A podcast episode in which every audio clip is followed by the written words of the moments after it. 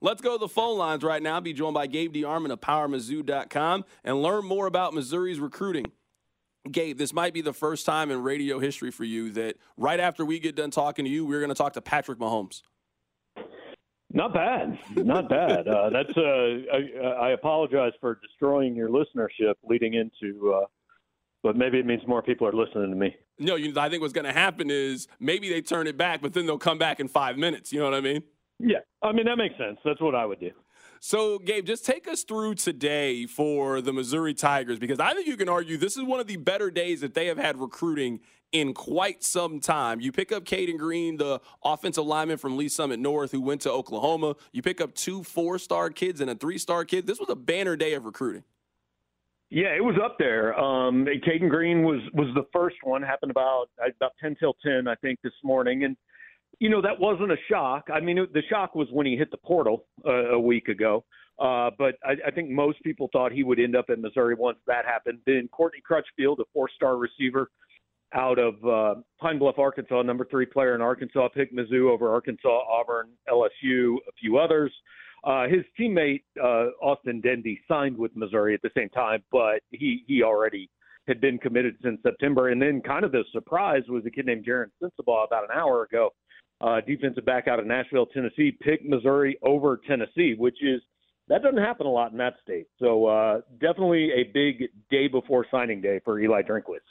Gabe, where is this momentum coming from? Because I mean, just over the last, I would say, six weeks, it is really like you could really feel there being a groundswell and momentum for Missouri to really start to add in recruiting. Where is this momentum coming from? So it's two things. I'll, I'll talk about the not obvious one first, or or maybe the one we're not supposed to talk about out loud because people still seem afraid of it. But um, you know, the first thing is Eli's recruited really well since he's been here with really nothing to sell other than hope. Well, now he has tangible results. They're 10 and 2, number nine in the country, getting ready to play Ohio State. So he's got something to sell. So that definitely helps. The other thing, I, I don't know how familiar you are uh, with with this whole NIL thing, but Missouri is uh, participating in it, and I, I believe doing quite well in it. So uh, that that has not hurt the recruiting efforts at all. Right now, we're talking to Gabe DeArmond of PowerMizzou.com here for a couple more minutes, just learning about the Missouri recruiting. Gabe, I'm curious if there's anything else that you are expecting. Tomorrow is sort of National Signing Day. People are used to it being in February, but the calendar has really changed in college athletics. Are you expecting any other big surprise? Are you expecting Missouri to pick up anybody else here over the next 24 hours or so? Well, I always say, is there going to be a surprise? If if I knew about it, it wouldn't be a surprise. Um, there's a couple transfers out there, three really that we're watching. Uh, Chris McClellan, a defensive tackle from Florida, Darius Smith, a, a, a deep, an edge rusher from Georgia, and then Corey Flagg, a linebacker from Miami. Those guys all visited Missouri last weekend, all have Missouri in their top little group of schools. And like we don't know if any of them are deciding tomorrow, but really all of them could decide at any time. So I, I mean, it's possible, you know, that that all three in the next three days uh, head toward Missouri. We don't know. Uh, McClellan's looking at Arkansas, Colorado.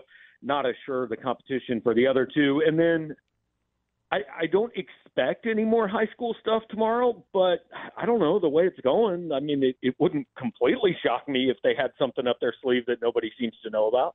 Last question here, Gabe, and I appreciate your time. I mean, I'm looking at Missouri's schedule. I'm looking at the talent. I'm looking at the returning players. I mean, they're going to return their quarterback next year. They might return the best skill position player in college football next year at Luther Burden. I mean, I I, I look at Missouri's goal as they can make the college football playoff next year. it, it is expanding to 12 teams. I mean, this year they would have been in a 12 team college football playoff. Preseason wise, they're probably going to be ranked 12th. I mean, that puts you in a spot to make the, the playoff next year. What what are your expectations for Missouri next college football season? Yeah, I don't think it's fair for Missouri to say the expectation is the college football playoff, but I think it's absolutely fair to say the goal is the college football playoff. If they do what I think they'll do in the portal over the next month, like there's reason to believe they're a better team than next year than they were this year. The schedule is easier next year than it was this year. I think. Um, I, I think Missouri fans can reasonably look at that schedule and say, yeah, I can see 11 and one.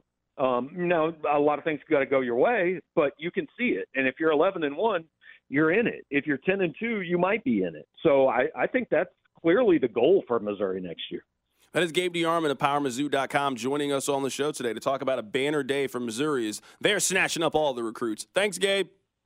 All right, Carrington. Have a good one, man. Appreciate you. That's my guy, Gabe DeArmond of PowerMizzou.com, joining us on the show today. A banner day for Missouri. They got the number one kid in the portal. They also got the number one kid out of the state of Arkansas today.